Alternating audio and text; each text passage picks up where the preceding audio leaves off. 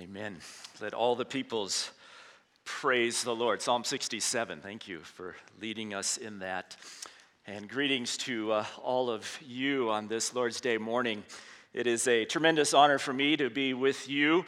I do bring you greetings from our church up there in Los Alamos. Uh, we so appreciate you and the ministry here at Desert Springs Church in our partnership in the gospel. We benefit from you in so many ways that you're probably not aware of, uh, but we thank the Lord for you as people move from uh, Los Alamos down to Albuquerque. I don't know why anyone would, but uh, no offense, but.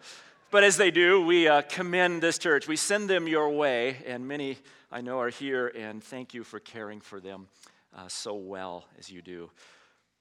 I'm especially honored to be with you on your missions emphasis week.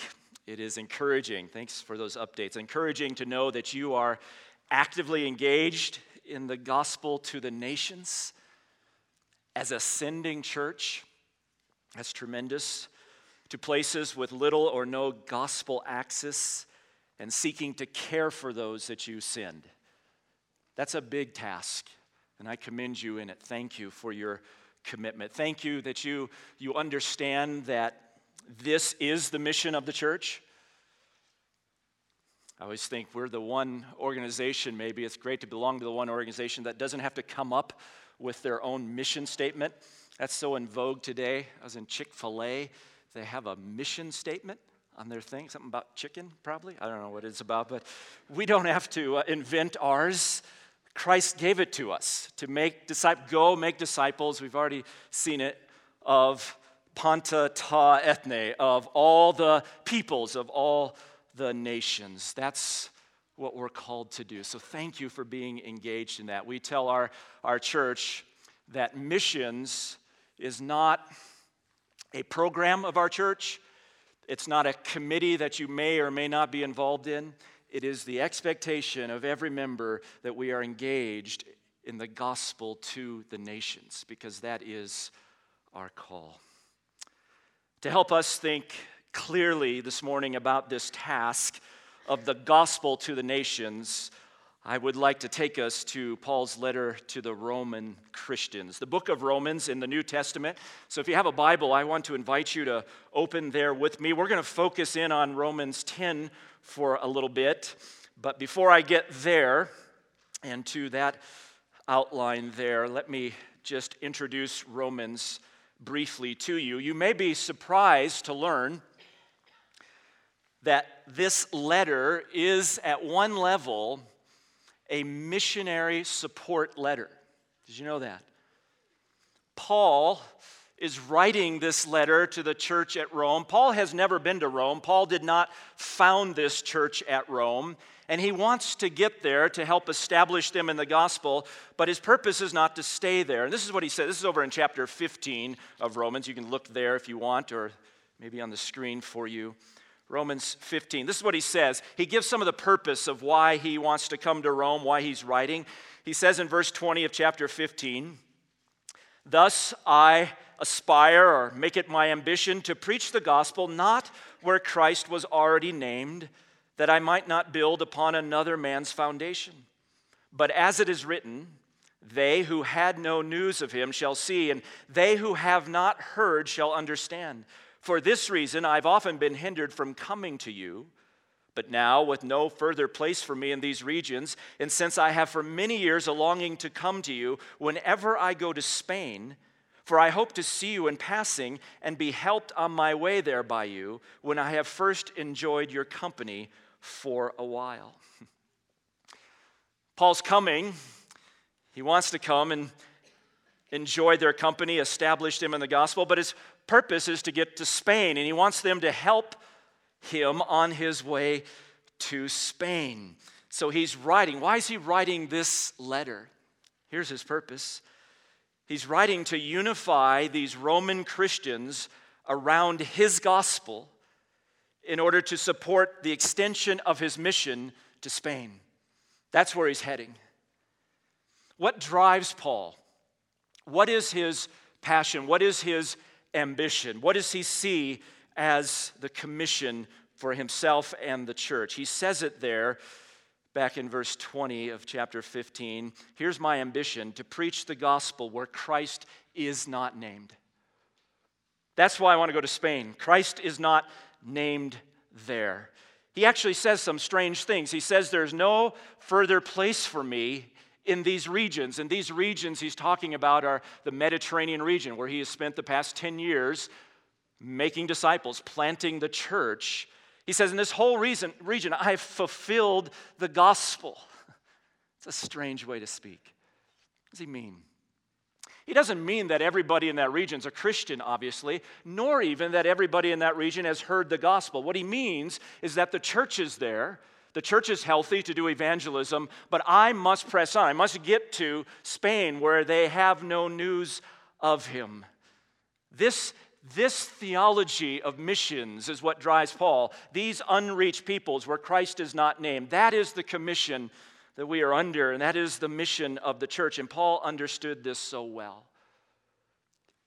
It has to, church, it has to affect us at some level that this morning there are almost 3 billion people who live in 7,000 people groups who have no access to the gospel, where there is no church, where there is little or no gospel witness that has to drive our mission theology of why we're here as a church, the gospel to the ends of the earth.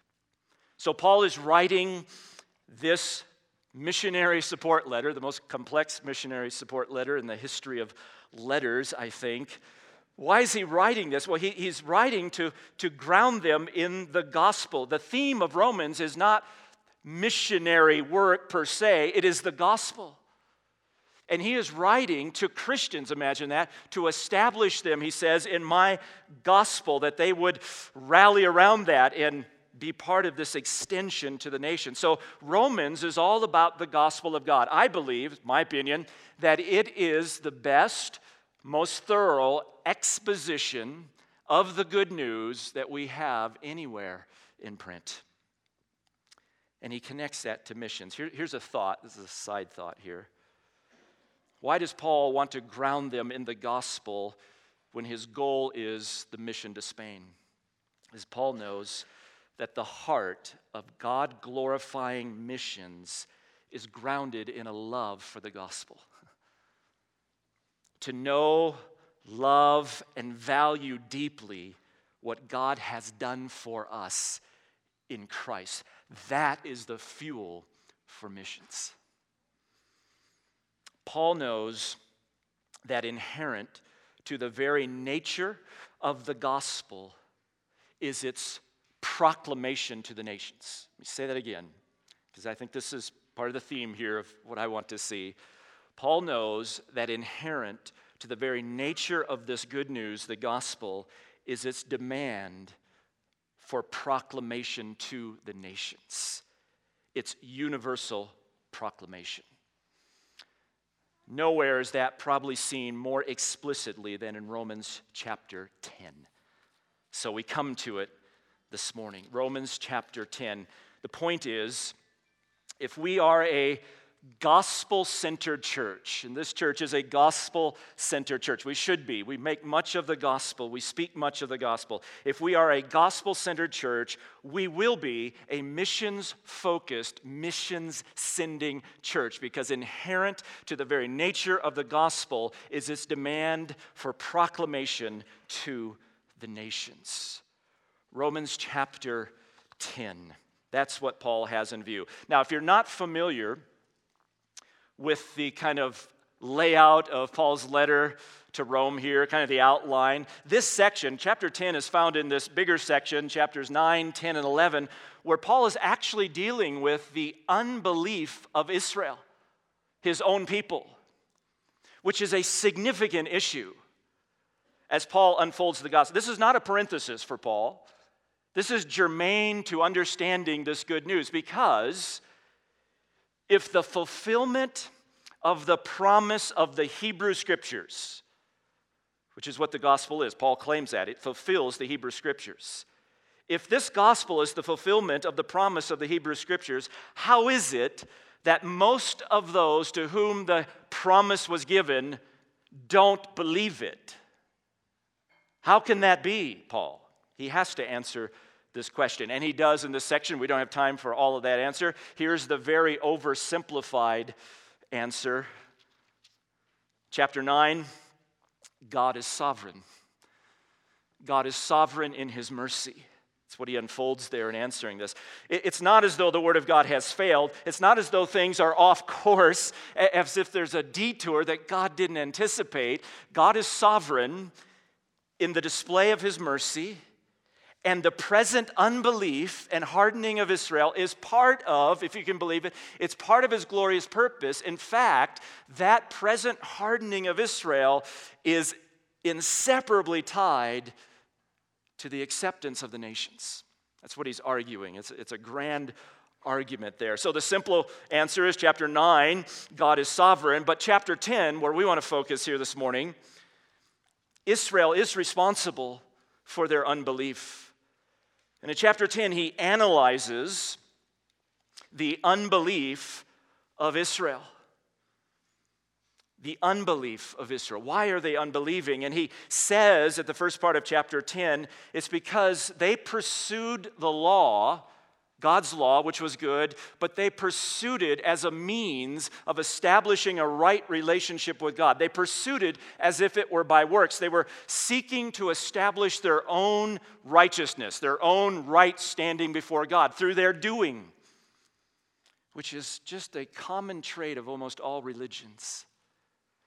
Trying to do in order to have a right standing before God. That was Israel's great failure. And because of that, they rejected, did not submit to the righteousness of God which comes in Christ, the gift of God's righteousness, right standing, which is through faith in Christ. They missed what their whole law was about because they were pursuing it wrongly. And God has given this gift of righteousness in Jesus. So, Paul here, he's contrasting two ways of right standing before God. There's the doing way, the law way that seeks to establish your own righteousness, that leads to death. And then there's God's way, the gift of righteousness through faith alone in Christ.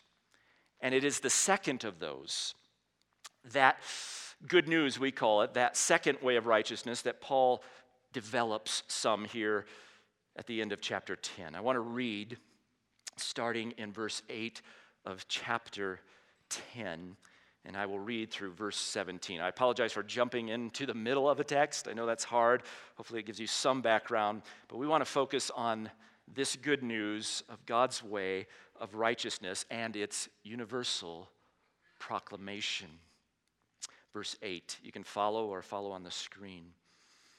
But what does it say? Now, the it there is the righteousness that comes by faith. What does it say? Here's what it says. It quotes Deuteronomy The word is near you, in your mouth and in your heart. That is the word of faith which we are preaching. That if you confess with your mouth Jesus as Lord and believe in your heart that God raised him from the dead, you will be saved. For with the heart man believes, resulting in righteousness, and with the mouth he confesses, resulting in salvation. For scripture says, Whoever believes in him will not be put to shame. For there is no distinction between Jew and Greek, for the same Lord is Lord of all, abounding in riches for all who call upon him. For whoever will call, or everyone who calls on the name of the Lord, will be saved. How then shall they call upon him in whom they have not believed? How shall they believe in him whom they have not heard? How shall they hear without a preacher or proclaimer? And how shall they preach unless they are sent? Just as it is written, How beautiful are the feet of those who bring glad tidings or preach the good news of good things. However, they did not all heed the gospel. For Isaiah says, Lord, who has believed our report? Therefore, faith comes from hearing, and hearing by the word of Christ. We'll stop there. The emphasis of that text I just read is on the proclamation of this good news, the gospel. Paul calls it in verse 8 the word of faith. He calls it in verse 17 the word of Christ. And he calls it there in verse 16 the gospel, the good news. I want to look at this gospel proclamation under, excuse me, three headings. One, the nature of gospel proclamation. So let's see first the nature of gospel proclamation. Now, we use the word gospel frequently, don't we, in our churches? Rightfully so. We speak of the gospel often. But do you know what does that word, the word itself, gospel mean? What does it mean? Well, just a bit of etymology here. Our word, gospel, comes from the Old English word, god God, good, spell, news. Good news. That's what our gospel means. Good news, which reflects the Greek word that this New Testament was written in, ou angelion. Eu, good. The angelos is the news or the met. We get our word angel, the word message, good news, a good message here. What is gospel? Gospel is good news. It's something that is proclaimed by a messenger, news by a herald, a messenger. And as that word was commonly used in Paul's day outside of Bible, it wasn't just ordinary news that that word was used, it was extraordinary news. The publishing, the announcing of extraordinary news like, like regime change or victory in battle. The announcement by a messenger, one who was sent to announce this good news. Embedded in this concept of gospel is a messenger who is sent by one in authority. The messenger doesn't come up with the news, he's commissioned by someone in authority to proclaim the news. That's how you know the news is trustworthy. It's not fake news. We have fake news today. How do you know it's not fake news? Because of the one who sent the messenger, gave him the message to proclaim this news. Now, that concept of gospel is in view here in that text I just read in Romans chapter 10, and it directly informs the nature of gospel proclamation. So, what is the nature of this gospel proclamation? A couple things. First, it is a proclamation of what God has accomplished in Christ, which calls for faith. It is a proclamation of what God has done, what God has accomplished in Christ, which calls for faith or submission to this good news. Specifically, the content of this proclamation is that Jesus is the risen Lord in whom righteousness is found by faith. Jesus is the risen Lord in whom right standing with God is by faith in him.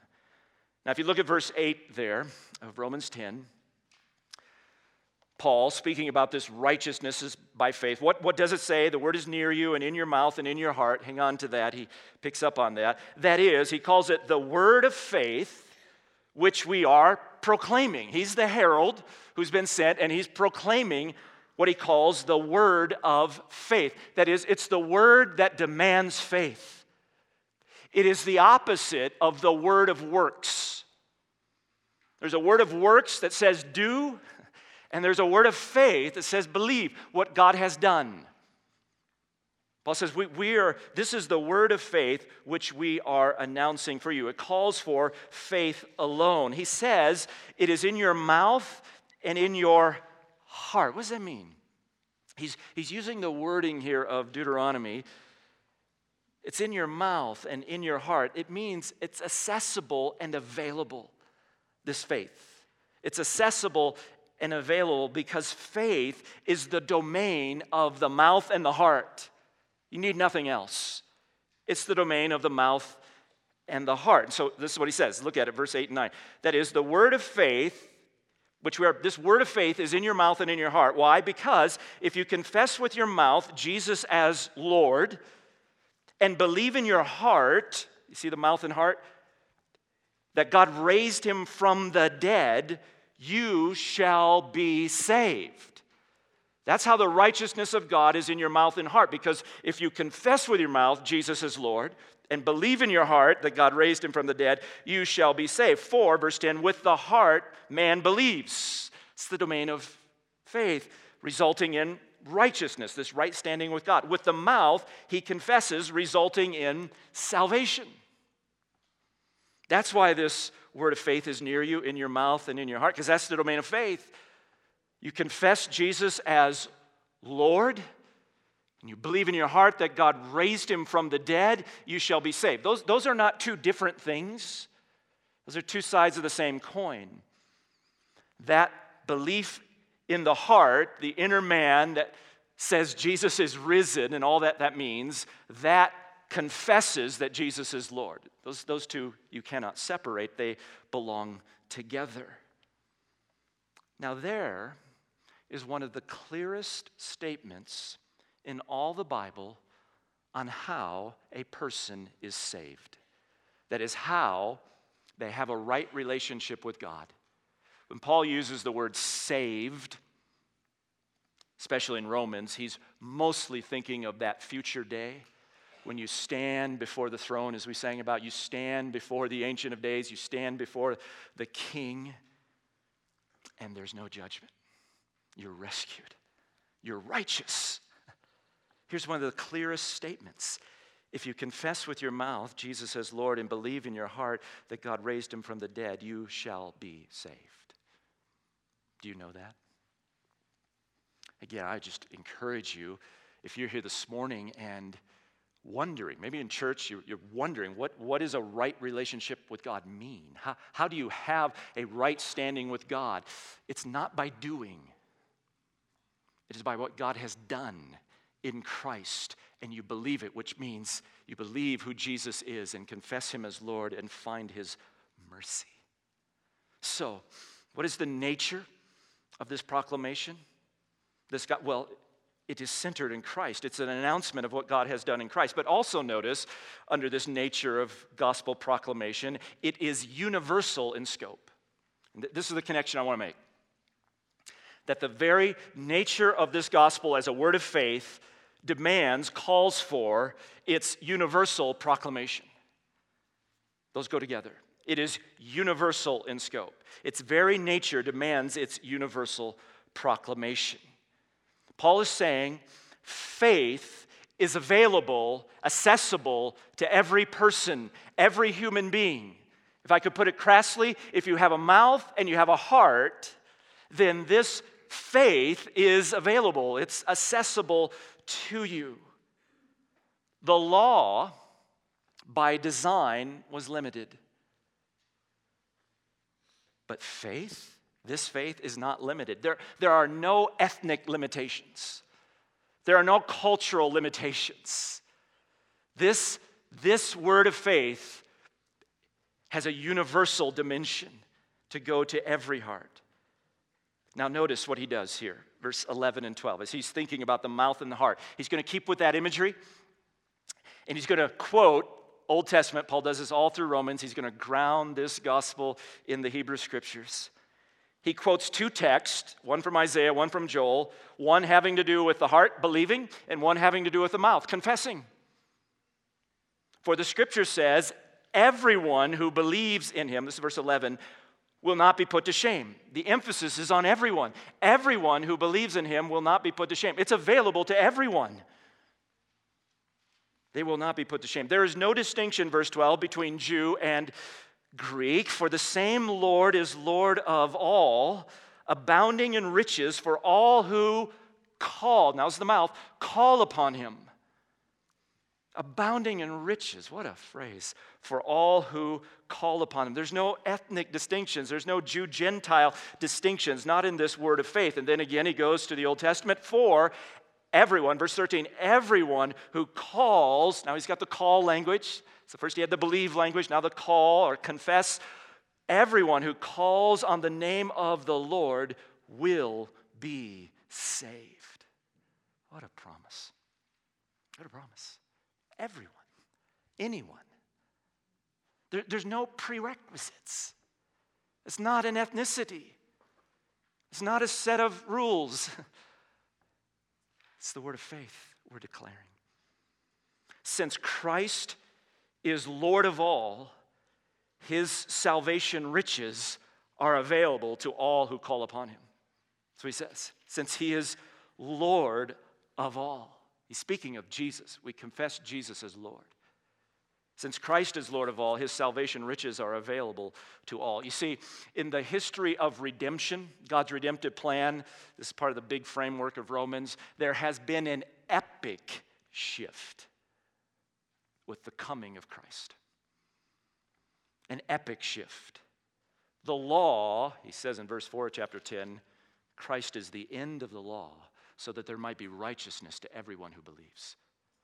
With the coming of Christ, the fulfillment of the law, the fulfillment of that promise, now this word of faith goes to the nations, to anyone who believes. So that's the nature of gospel proclamation.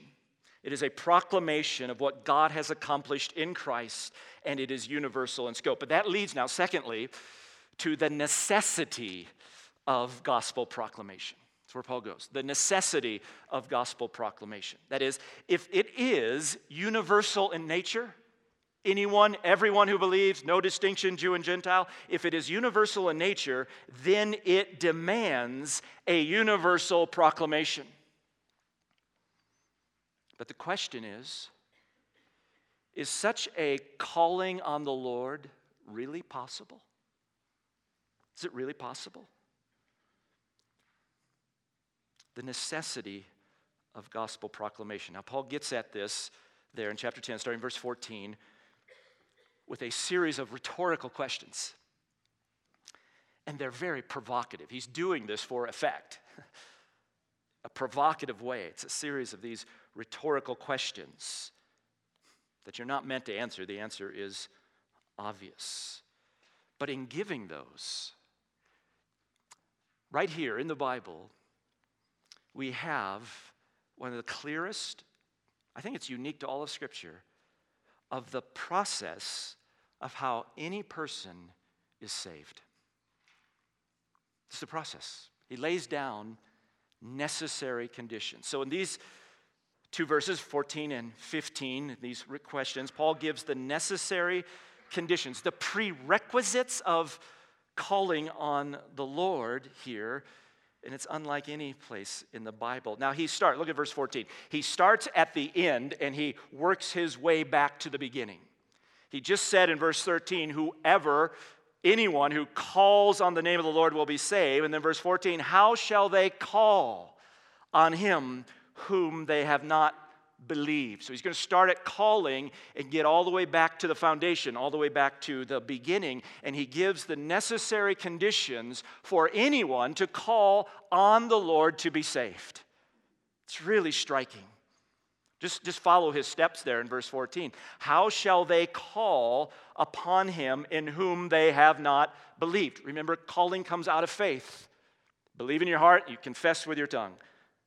So you can't call savingly on the Lord Jesus if you haven't believed on the Lord Jesus. And then he drills down the next step. How shall they believe in him whom they have not heard? Remember the herald, the messenger? They've got to hear. It's got to be proclaimed for them to believe and call. And how shall they hear without a preacher, that is, a messenger, a herald. And how shall they preach unless they are sent? Now, that's that concept of the gospel that I started with that's embedded here.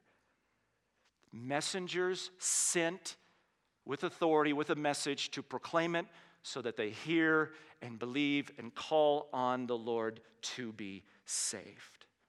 Isn't that striking? There are the necessary conditions that lead to salvation, that lead to calling on the Lord to be saved. Now, that text, those two verses, has massive implications for missions. That's why it's often quoted in mission circles, sometimes quoted wrongly. I'll get to that in just a moment. The necessity, though, it certainly implies the necessity of gospel proclamation, or today in our context, the necessity of missions. The necessity of missions. Here are the implications. Does a person have to believe in Jesus, call on him to be saved? Yes. Yes, this text is unequivocal. If you confess Jesus as Lord, believe in your heart that God raised him from the dead, you will be saved. You must call on, you must confess Jesus as Lord to be saved. There is no other name under heaven given among men by which we must be saved. Peter said in Acts 4:12. Does a person have to believe in Jesus to be saved? Yes. Do people need, listen, do people need to hear the gospel in order to be saved? Yes. Yes. Again, he says it there. How shall they believe in him whom they have not heard? They need to hear the gospel in order to be saved. Look down there at verse 17. Verse 16, Paul takes a little aside to come back to the unbelief of Israel because that's centermost for Paul. But, but then he comes back to his thought to sum it up in verse 17. Therefore, faith comes from hearing, and hearing through the word of Christ. That's clear. Faith comes from hearing. Hearing what? Hearing through the word of Christ. That's that gospel. That's the word of faith. The word that is about Christ, the message about Christ. Do they need to hear the gospel to be saved? Yes. What about those who have never heard? What about those who have never heard? That's a common question. I get that question all the time. Lots to say to answer that question. Ask Ryan. He'll answer the question for you. But, but in short, what about those who have never heard? Here's the short answer they need to hear. they need to hear. Faith comes by hearing, and hearing through the word of Christ. They are separated from Christ. They are lost and under the judgment of God. They need to hear. Paul covered that ground in Romans chapter 1 and chapter 2. We can't cover that ground this morning, but they need to hear. We would ask, couldn't God couldn't God save them in some other way? Is this always the sequence that leads to salvation?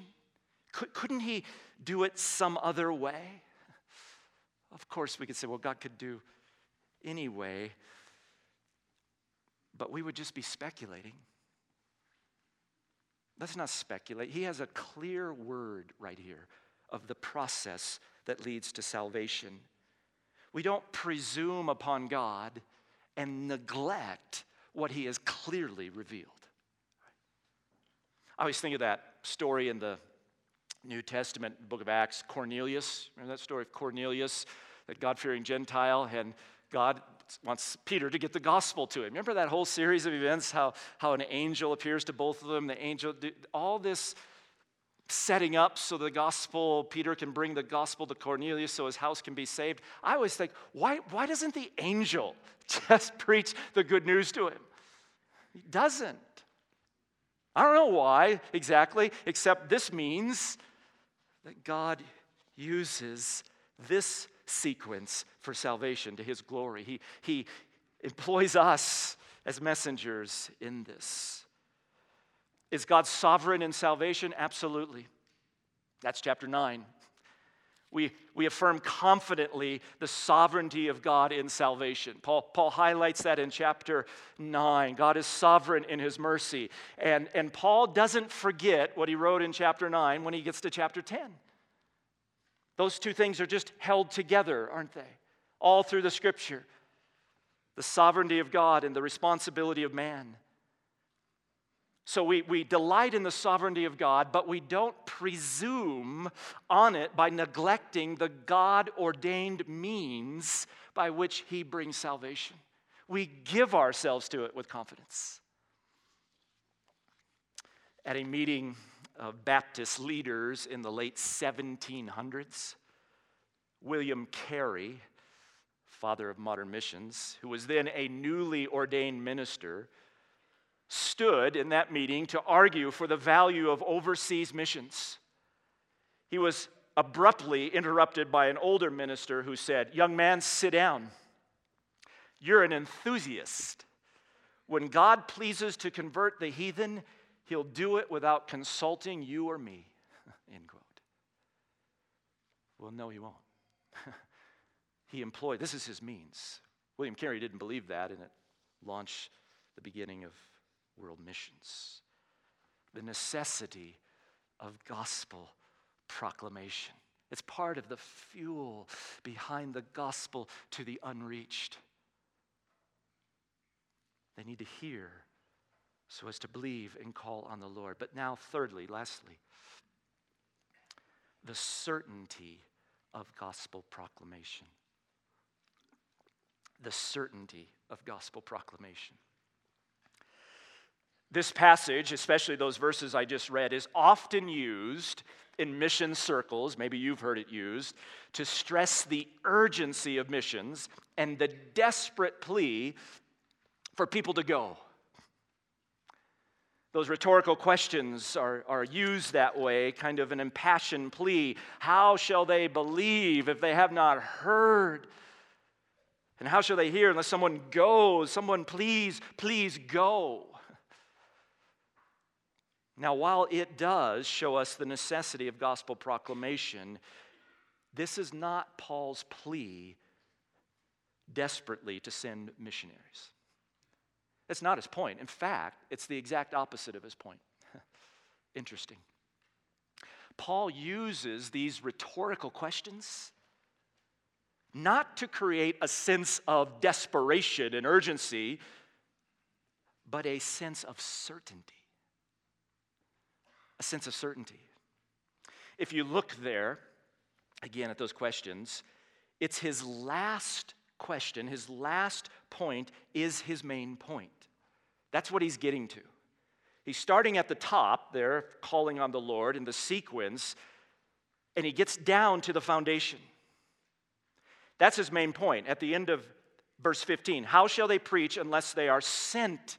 Now, it's probably that point that we might scratch our heads and say, you know, I, I could follow this whole thing about calling. You need to believe, believing, you need to hear, hearing, someone needs to speak it. But what, what is he talking about, this sending?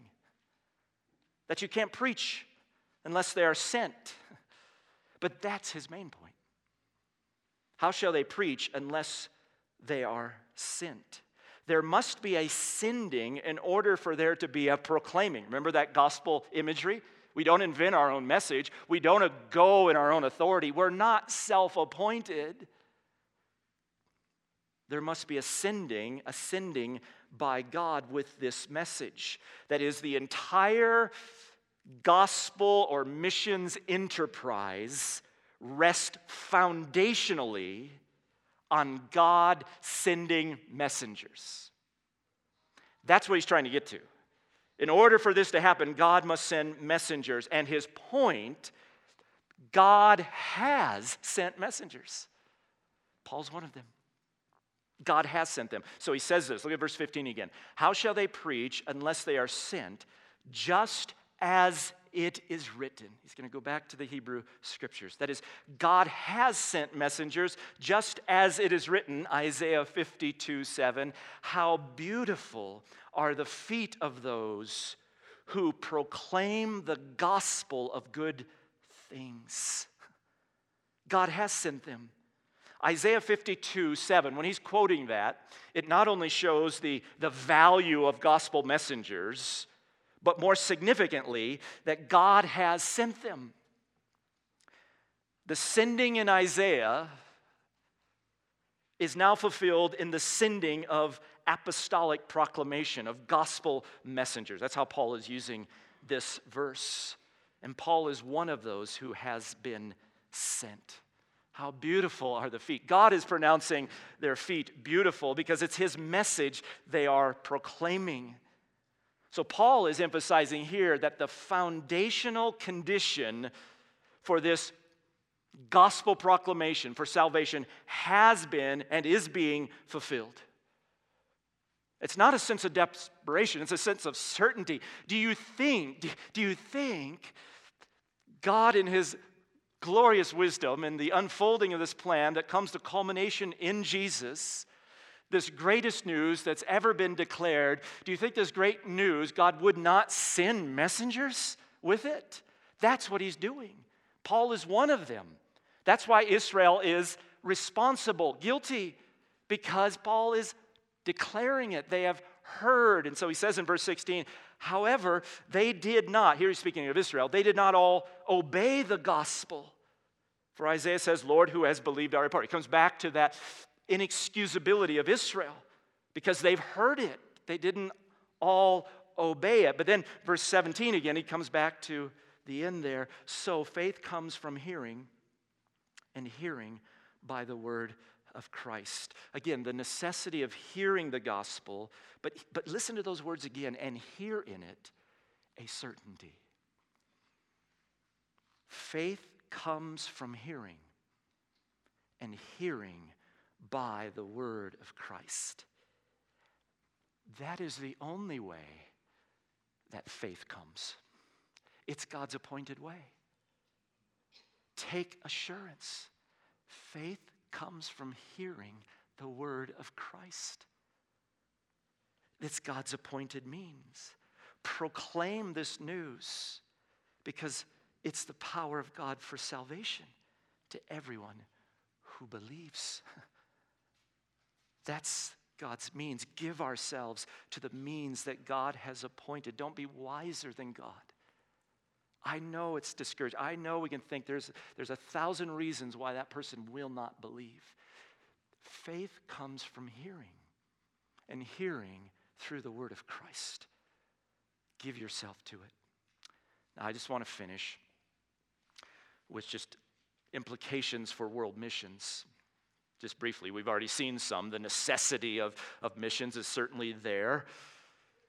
But this text, both informs and fuels the missionary work. It informs it. The primary task of missions is the proclamation of the word of Christ, calling for faith and repentance, seeking to make disciples. Missionaries, by extension, starts with this apostolic sending, but all sending hence from them is derivative taking this same apostolic gospel to the nations. I think it's right that churches send missionaries, as you have done. But those missionaries are sent ones heralding the good news.